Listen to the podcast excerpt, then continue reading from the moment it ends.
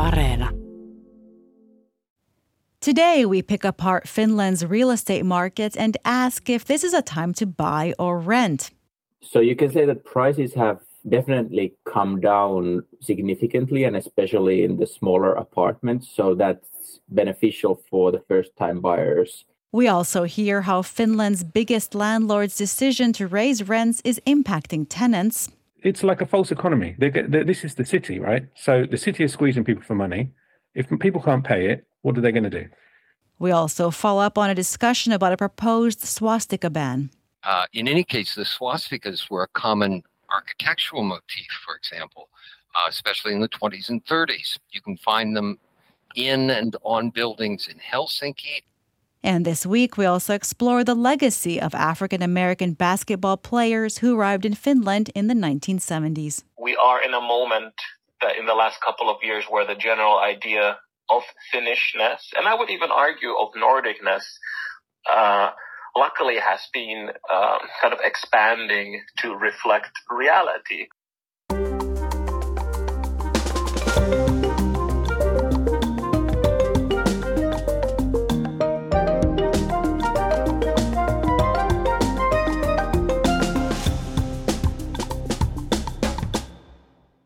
Hello, I'm Matthew Schilke.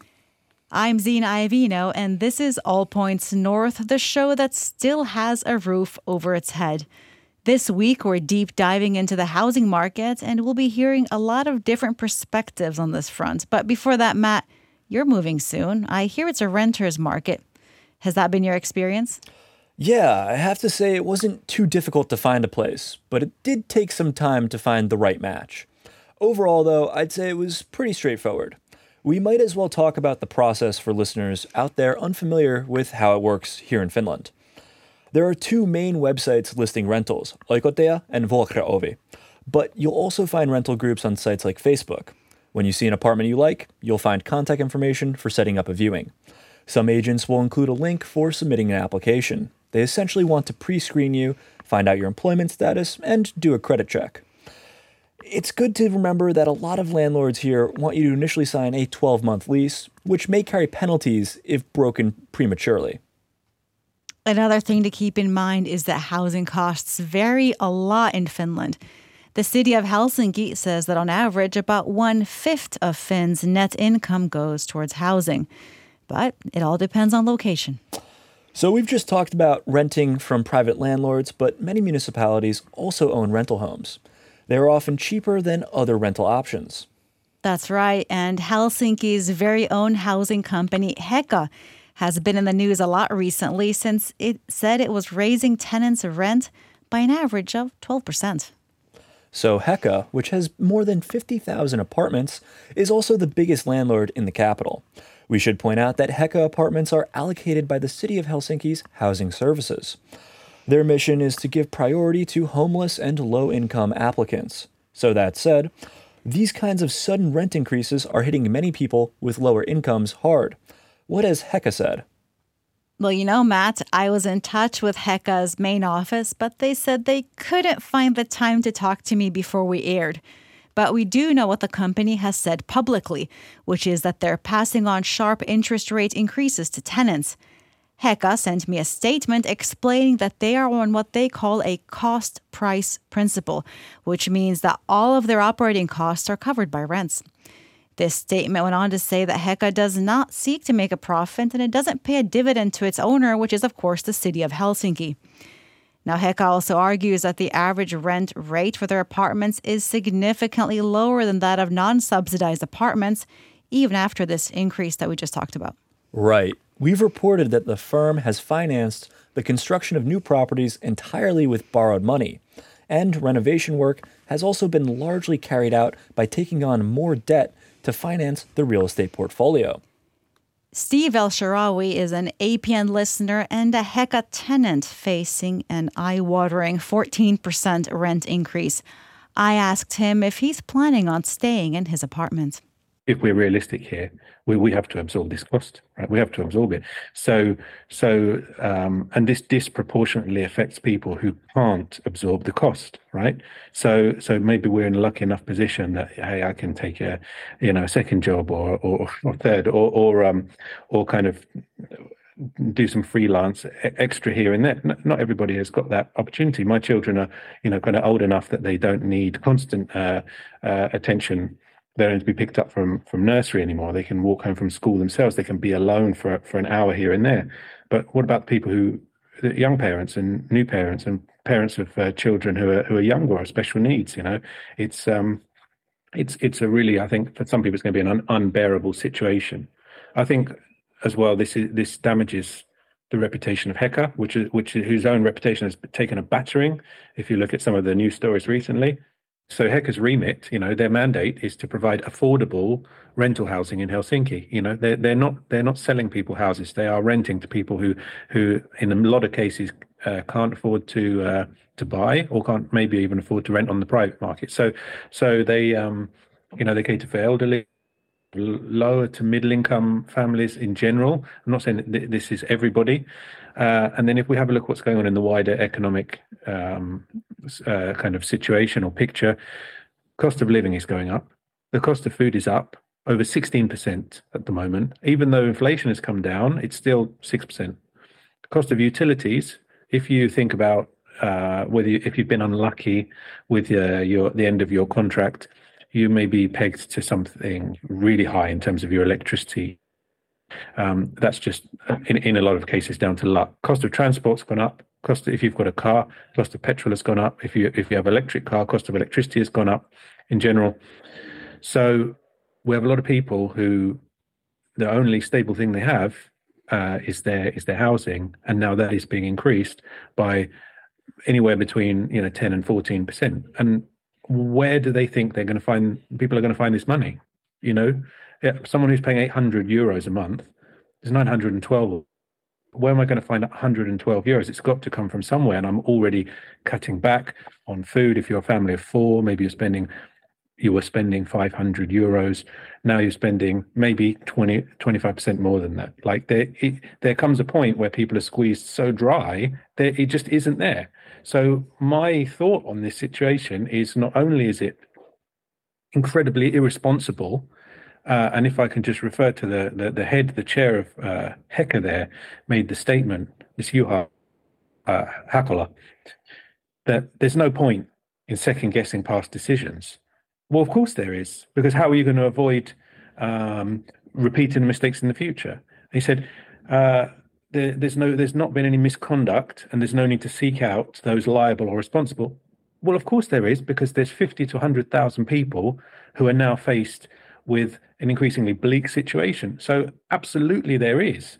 And tying the uh, Heka's portfolio to to the Euribor is incredibly irresponsible and short-sighted. Said, yeah, this is a an unprecedented situation that the interest rate has gone up, but Heka can can have they, they should have been taking into account that hey unprecedented things they do happen here's what we're going to do to protect our residents and our uh, portfolio and our loans and our exposure in the event that interest rates rise one two three four which is what every sensible uh, well prepared person does when they get a mortgage which is like they think okay well the interest thing now is, is zero is one percent but it, what happens if it's five percent? Are we going to lose the house? Uh, and it seems like Heka hasn't even done that basic uh, kind of those calculations, and they haven't taken care of their responsibility uh, and their mandate and their remit uh, to to a degree that's uh, in any way satisfies what they should be doing. It's like a false economy. They they, this is the city, right? So the city is squeezing people for money. If people can't pay it, what are they going to do? They're going to kick them out and then they become even more of a burden cost wise on the state. If you think about uh, what happens to people's mental health and emotional stress, uh, we know very well that when that goes up, it impacts productivity. So, further increasing uh, problems in, in this kind of time of recession, uh, it impacts well being and it impacts physical health, which leads to greater future costs. So, so I think Heka is, is kind of doing something here, squeezing money that's going to cost them twice as much, at least, or three times as much in the future. And there we heard from our listener, Steve. Now, I also talked to Juhana Brotherus, who spent a lot of time researching the Finnish real estate market. He is now the chief economist at the Federation of Finnish Enterprises. Juhana said that while it's difficult to examine Heka's actions from the outside, variable interest rates could have up until this point meant years of relatively low rents for Heka tenants. So that's the other side of the coin. Now, you also discussed the overall property market with Juhana. There's a lot going on in the real estate sector right now. We've seen reports of this being a renter's, but also a buyer's market. It's a mixed bag, isn't it? Finland's most common reference rate, which is, of course, a 12 month Euribor, is above 4% right now. But Juhana said he sees it dropping below 4% in the coming months, which will offer some relief for mortgage holders. He also said that this is a time when it may be a little easier to get on the property ladder. And on that front, Statistics Finland is today, that's Thursday, reporting that prices of older apartments fell nearly 9% in Finland's six largest cities and around 6% elsewhere in the country from one year ago. So you can say that prices have definitely come down significantly and especially in the smaller apartments. So that's beneficial for the first time buyers.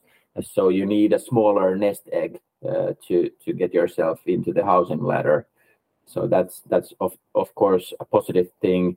And also there are th- three things that that are really good for the first time buyers. There's a lot of variety, so you can shop around and and get to know to different apartments and and before uh, so let's say two three years ago the apartments went went even before the first first viewing and you had to be really fast so now now there's time and variety, and that's good, especially for first time buyers who are not so sure what they're looking for and, and want to uh, get to know the papers of the of the apartment, but also the housing company where the apartment is located. And then uh, also now you have the opportunity to negotiate on the prices. So the prices are not set in stone, so you can you can lowball some some uh, apartments and and see if if if they are willing to negotiate and and and then if you want something then you then you're more more uh, aggressive and and negotiate uh, negotiate uh, quicker. So so that's that's a good thing for first time buyers. How much wiggle would, room is there right now? It depends that... on the apartments and and the asking price but but uh, i I hear often that prices have come down approximately 10% of asking price, but sometimes it can be much more, and sometimes prices are quite close to the asking price. So there is a lot of variation in, in that regard also, because all of the sellers have not adjusted the asking prices to the current market situation as quickly as, as others. That's interesting about it being a little easier to access home ownership now. But what about those of us renting? Funny you should ask that, Matt, because I asked Johan if he believed we're in a renter's market. Definitely, it's a renter's market. Probably more of a renter's market than at any time in the last 15 years in, in these larger cities in Finland. And, and you may ask how can it be a renter's market and uh, in some some sense a buyer's market as well but but the, the reason is that there has been so much new building especially directed uh, to the rental market. So so there are a lot of new houses that have been completed in 2020 2021 uh, and and 2022 and this year as well. So so there's a lot of supply to the market. So so this, is helping helping the renters uh, now. But but if we look further into the future, now that housing starts and and new building activity has, you can say, collapsed, this means that in next year's time, uh, then the the market might be changing quite significantly, and and the renters market could could come to an uh, abrupt end uh, in 2024. Okay, that part about the abrupt end sounds a little concerning. But Juhana did have some positive views on the current interest rate environment, saying there may be some relief on the horizon for indebted homeowners. My assumption is that we are living through now the, the highest interest rate uh, environment, and this, of course, is a drag on the mortgage holders. But at the same time, you have to remember that the most important thing for the mortgage holders' economy is their employment. And employment has stayed at record levels or close to record levels in in Finnish uh, history for for many decades compared to previous decades. So so the mortgage holders can uh, go through this higher interest rate period. Of course, it's not painless, but but uh, uh, we haven't seen any forced sellings from any significant forced sellings for from uh, homeowners, and this is reflected in the market. And my assumption is that the the rates will come down even even in during this year's time. But the the good old days are gone, so I'm not expecting uh, rates to go back to zero or even negative territories. But in next year's time and 2025, uh, rates 12-month Euribor rate could be somewhere close to 3%. So so a significant easing from current figures that are slightly above 4 And there we heard from Chief Economist Juhana Brotherus. Matt, you went out to find out if buyers are taking advantage of the slow property market. What was your impression? Well, I'd say it's a bit of a mix, you know. Some are cautiously optimistic, but there's definitely the sense that people are paying closer attention to how they spend their money. Let's see what they had to say. I just bought our first house in May and we moved in at the end of June. Um, so mortgage rates have been high since we started the whole process. In some ways, the high interest rates helped us in our house buying process since they created a very strong buyer's market. We felt no time pressure to make offers on the houses that we were looking at since there was no competing offers from other buyers. The few competing offers that did exist usually contained a clause that the buyer would have to sell their house first, which can be hard in this market. So, since we were first time home buyers, we had an advantage because we could terminate our apartment lease and move in on just one month's notice. We also knew that buying a house when mortgage rates are high is risky, so we made sure to calculate these different worst case scenarios to make sure we could still afford it even if our financial situation changed or if the 12 month Euribor rate rose as high as it did in 2011, which I think was the last peak. So, just like almost any other homeowner, we're hoping for the interest rates to drop by the time our mortgage rate is reevaluated next May, but we're also prepared just in case it doesn't ever since ever since it has risen, you know, it made me realize that, you know, the economy is not always that stable. Into thinking that just because you got like a good, uh, you know, let's say when you get a mo- like a mortgage and you get a really good interest rate, you never know if it's going to fluctuate or not. And you know, everything might seem fine like one year, but then the next year, you know, it all changes. So um, that's really opened my eyes into like delving deeper in myself and well also trying to discipline myself on my my spending behavior and to figuring out on what are my actual uh, needs when it comes to like uh, budgeting for myself. So in order so I can pay off my mortgage, you know, my loan, and of course, you know, everybody wants to pay off their loan, uh, pay off their loan and not be in debt, right? So it it's really uh, kind of, in a way, you know, um, me up a little bit to actually really think through and um, plan, prioritize, and map out, you know, my, you know, like my from my weekly to monthly, and uh, perhaps maybe like yearly um, um, expenses, or at least try to foresee, like in the future, on like how much am I willing to spend depending on my salary from, you know, the, the company I work for. So um, I definitely say, yeah, it's it's greatly impacted on me into really um, thinking more clear on uh, how much am I willing to spend and you know prioritize on things that that's more important. All right, let's change course for a minute, Matt. You know what it's like for foreign students in Finland. How's renting for them? Well, Zena, it seems like the process can be a bit overwhelming at times, but a lot of the fundamentals are the same for anyone renting. Students can also use the student housing associations as well. So HOAS is the one for the Helsinki metropolitan area and it caters to students at universities like Aalto and the University of Helsinki. That's right. I spoke with Irja Vatari. She's on the board of Helsinki University's student union, where she deals with student housing concerns. This is what she had to say. I, I think that the key element is to be ready as soon as possible. So when you know that you're coming in Finland, uh, start looking for apartments like right then and there because um, there is not enough affordable housing in Helsinki. Um, so you have to be quick. Mm-hmm. So that's that's the first step. Um, there are some foundations that offer student housing, but also there's the open market. So um, there's options. Well, HOAS is known to be very kind of good with mm-hmm. um, international students. They know how it works and they do offer help, uh, even if they don't have like housing available in that time. It's a tricky question, but um, definitely look up the uh, sites that your um, university or or um, other kind of instance offers.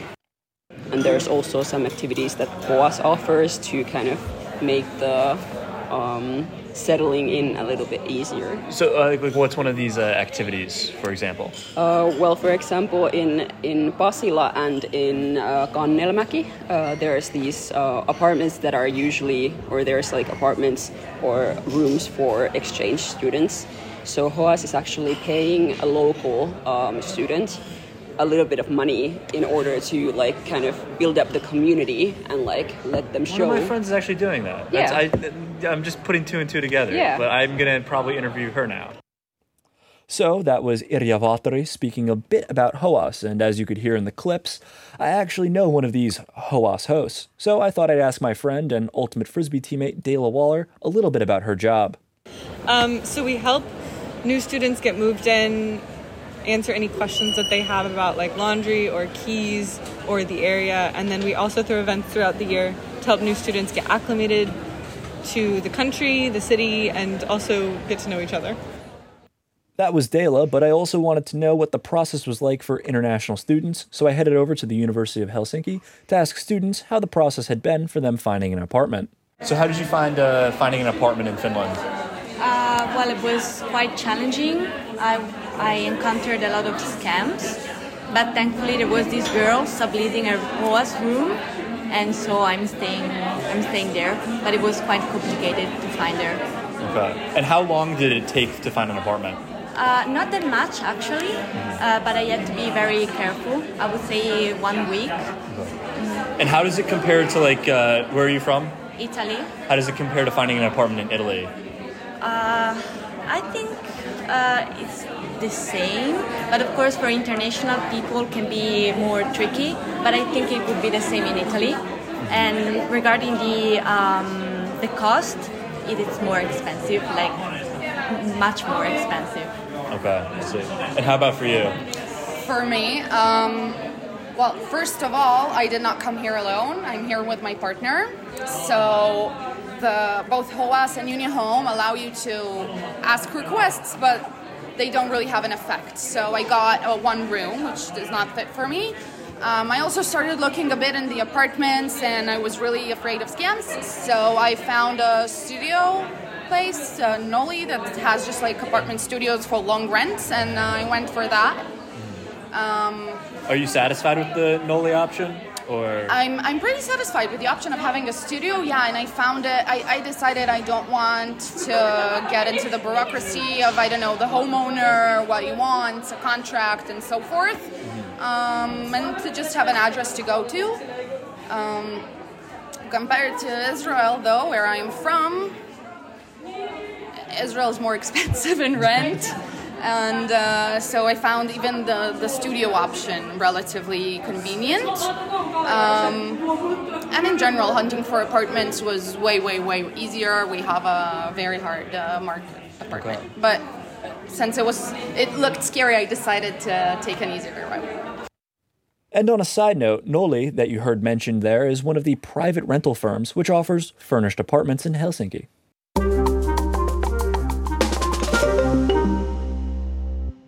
One of the things I love doing about this show is the feedback. We always want to hear from you, so keep your messages coming through WhatsApp on plus 358 44 421 0909.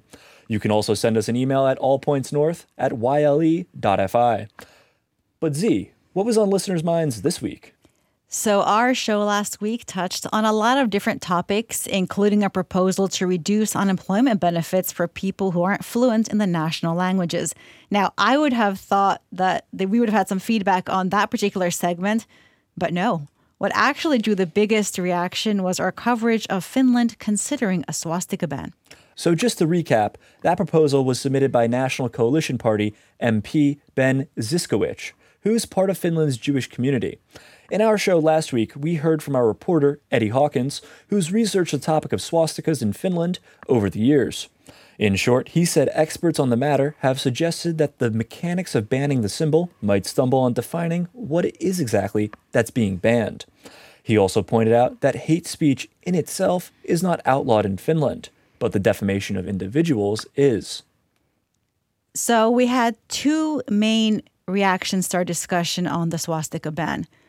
One listener from Helsinki said we should have paid more attention to the issue of time and context, meaning that the symbol has a long history um, that our listener pointed out predates the formation of that now infamous German political party. The other main piece of feedback we had related to religious uses of the symbol.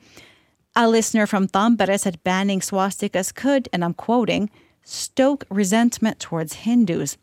Now, this person points out that Hindus use swastikas extensively, with the symbol, for example, adorning the entrances of homes as a welcome sign.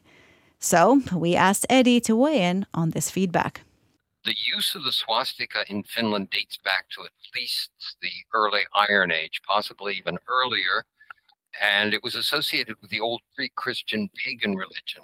It had something of a revival in the 1800s and became a favorite motif of Finland's leading painter of the period, uh, in that is the late 19th and early 20th centuries, um, Akseli Gallen Kalevala, who's best known for his illustrations of the um, Kalevala.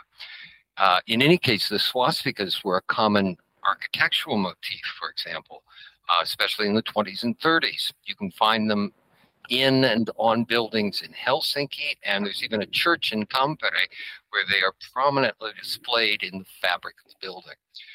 So in 1918, uh, the Finnish government asked Gallen-Kallela, the artist, to design the Finnish government's first official decoration.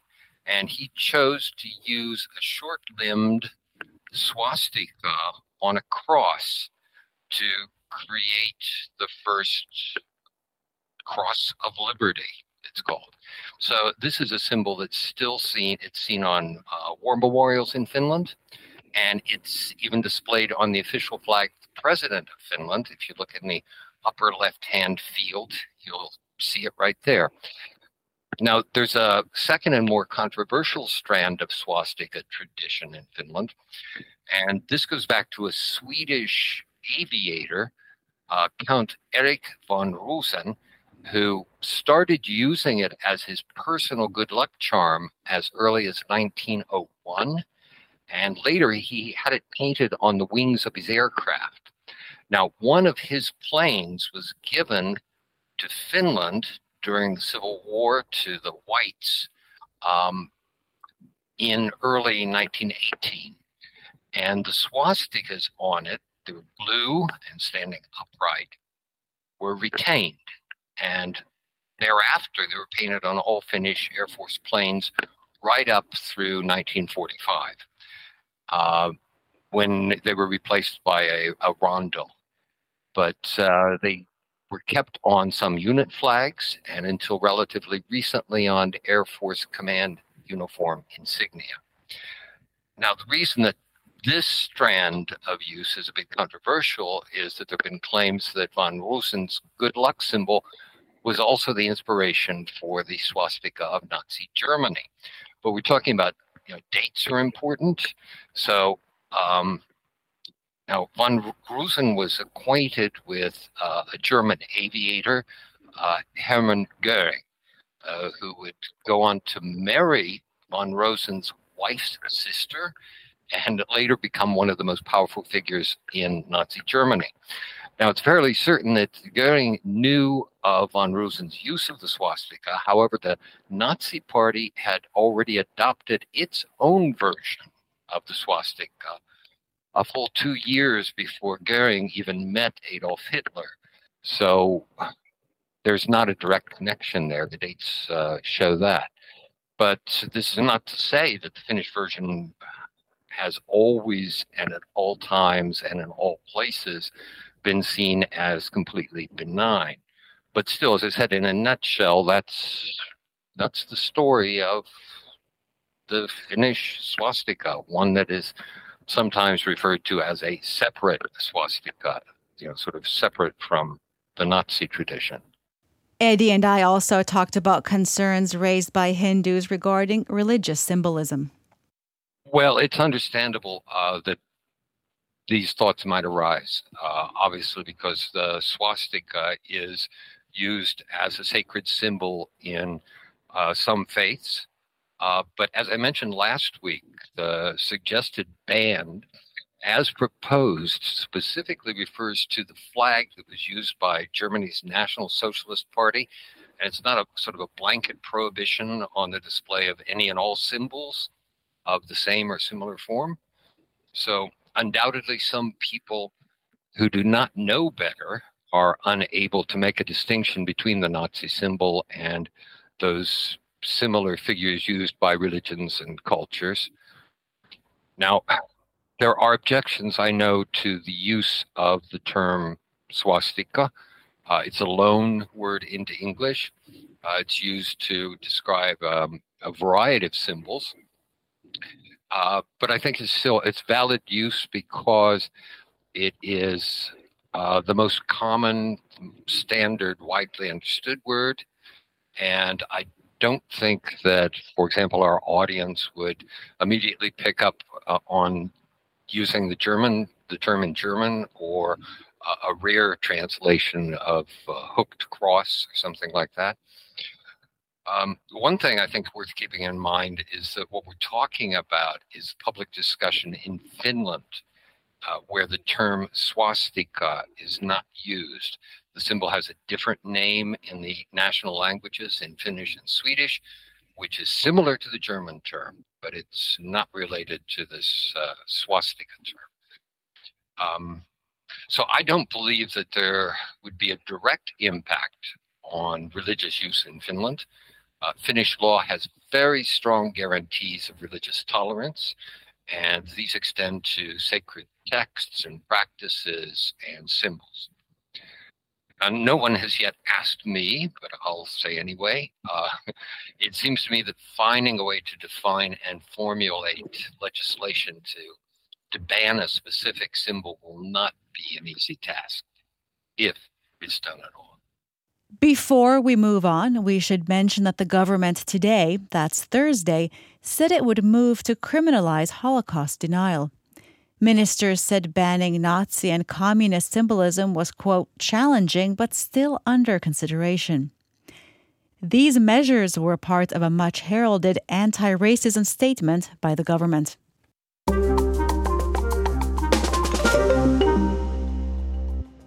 And I think it's time for a news roundup. The four parties comprising Finland's coalition government unveiled their highly anticipated joint statement on racism at a press conference this afternoon. The measures include plans to criminalize Holocaust denial, as well as other measures aimed at tackling racism and discrimination in Finnish society. The Finnish economy is set for a mild recession in the next 12 months, according to economists at the OP Group. Their forecast suggests that Finland's GDP will shrink by 0.3% this year and will not grow at all in 2024. The Finnish Medical Association, which represents all doctors in Finland, has called the government's plans to deny undocumented migrants non urgent care as, quote, irresponsible. The group said the move will not lead to savings, but will instead deepen inequality.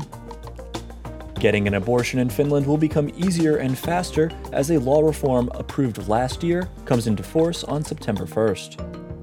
Finland says it wants to overturn an EU ban on herring fishing.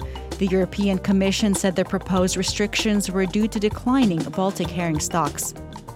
The Finnish Security and Intelligence Service, SUPO, blocked Finance Minister Riikka Purra's choice for a media advisor role due to his China links.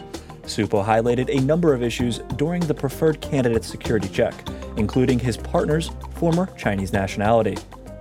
A Russian man suspected of terrorism in Ukraine was identified and apprehended by the Finnish border guard at Helsinki airport with the help of facial recognition technology. He is suspected of being a leader of a Russian neo Nazi group. And finally, Posti is issuing a postage stamp to commemorate Finland's accession to NATO. Posti says the stamp will feature the national colors of each of the alliance's members. So, Zena, I don't know if you knew this, but I've been reading up a lot on the Finnish basketball scene in the 1970s. Oh, tell me more. Well, even though Finland's national basketball team has been playing their best at the FIBA World Cup in Okinawa, it's been a bit of a rough showing for Susijengi or the Wolf Pack after losing three straight, hasn't it? Yeah, it has. But Finland did just beat Cabo Verde today in the consolation bracket, so that's at least something.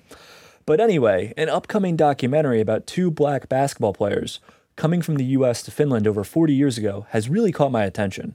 I heard about this documentary, Suomen juurtuneet, or Home and Away as it's called in English, right?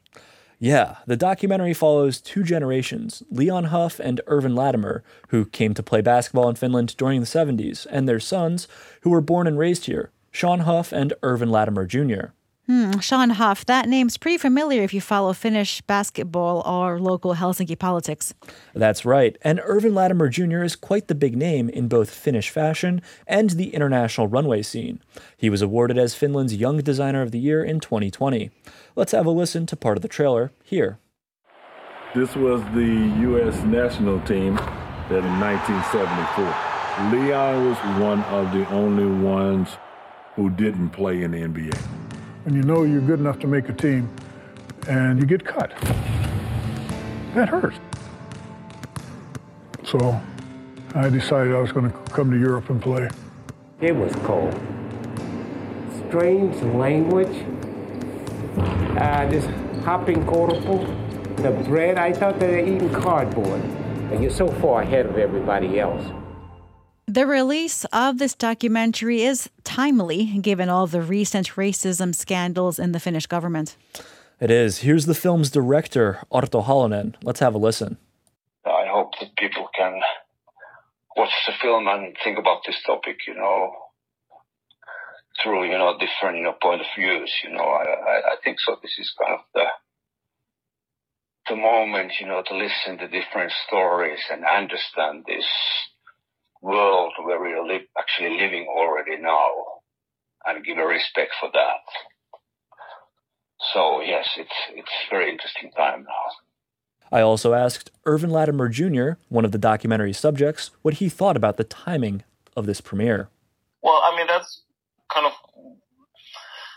it's it, it's a strange situation where the documentary is published, right? Just considering the kind of political situation in the country. So mm-hmm. it's kind of difficult, it's difficult not to kind of interpret the documentary in the situation that we are, because I think the documentary is such a clear kind of evidence of like the benefits of just having a multicultural country, uh, and the benefits of being open to immigrants and the benefits of like, um, being open, uh, to make a culture richer, whether it's in sports, whether it's in politics, whether it's in the creative field.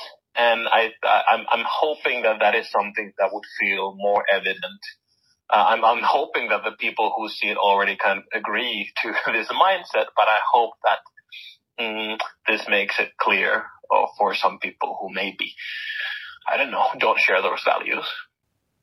Latimer also went on to describe how the documentary shows an evolving representation of Finnishness. Well, I think any I, think cultures in general are evolving, but I, I do uh, I do agree that it seems that we we are in a moment that in the last couple of years where the general idea of Finnishness and I would even argue of Nordicness uh, luckily has been um, kind of expanding to reflect reality because I think it's not just about like making the idea of Finnishness something that it hasn't been before. It's about making the idea of Finnishness something that it is reality. We do live here. Our fathers' generations have lived here for decades, most of their lives, in fact. My dad was 22 when he moved here. He's 72 now.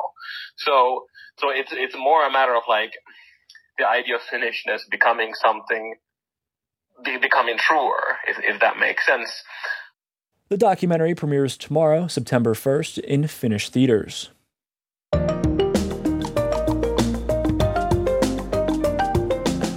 You can join the conversation too. Let us know what you think on Facebook, Twitter, and Instagram. You can also leave a voice note or text on WhatsApp. Our number is plus 358 44 421 0909. Hey, Zena, did you ever read the novel Catch 22 in high school? Yes, Matt, naturally I did.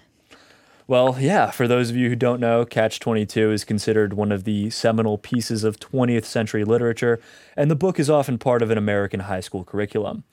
What I didn't realize, though, was that there's a miniseries adapted from the book, and even more surprising, they got George Clooney to star in it. Wow, George Clooney in a miniseries. Are you trying to tell me that this is on Areena? You've read right through me, Zena. If you're in Finland, you can stream it on Yle's platform for free, which is what I'm planning to do this very weekend. How about you, Zena? Thanks for the tip, Matt. But for now, I'll just say a very big thank you to you, the All Points North audience, for listening to and supporting this show. I'd also like to give a big thanks to our audio engineer, Panu Willman. We'll be back again next week. Bye. Bye.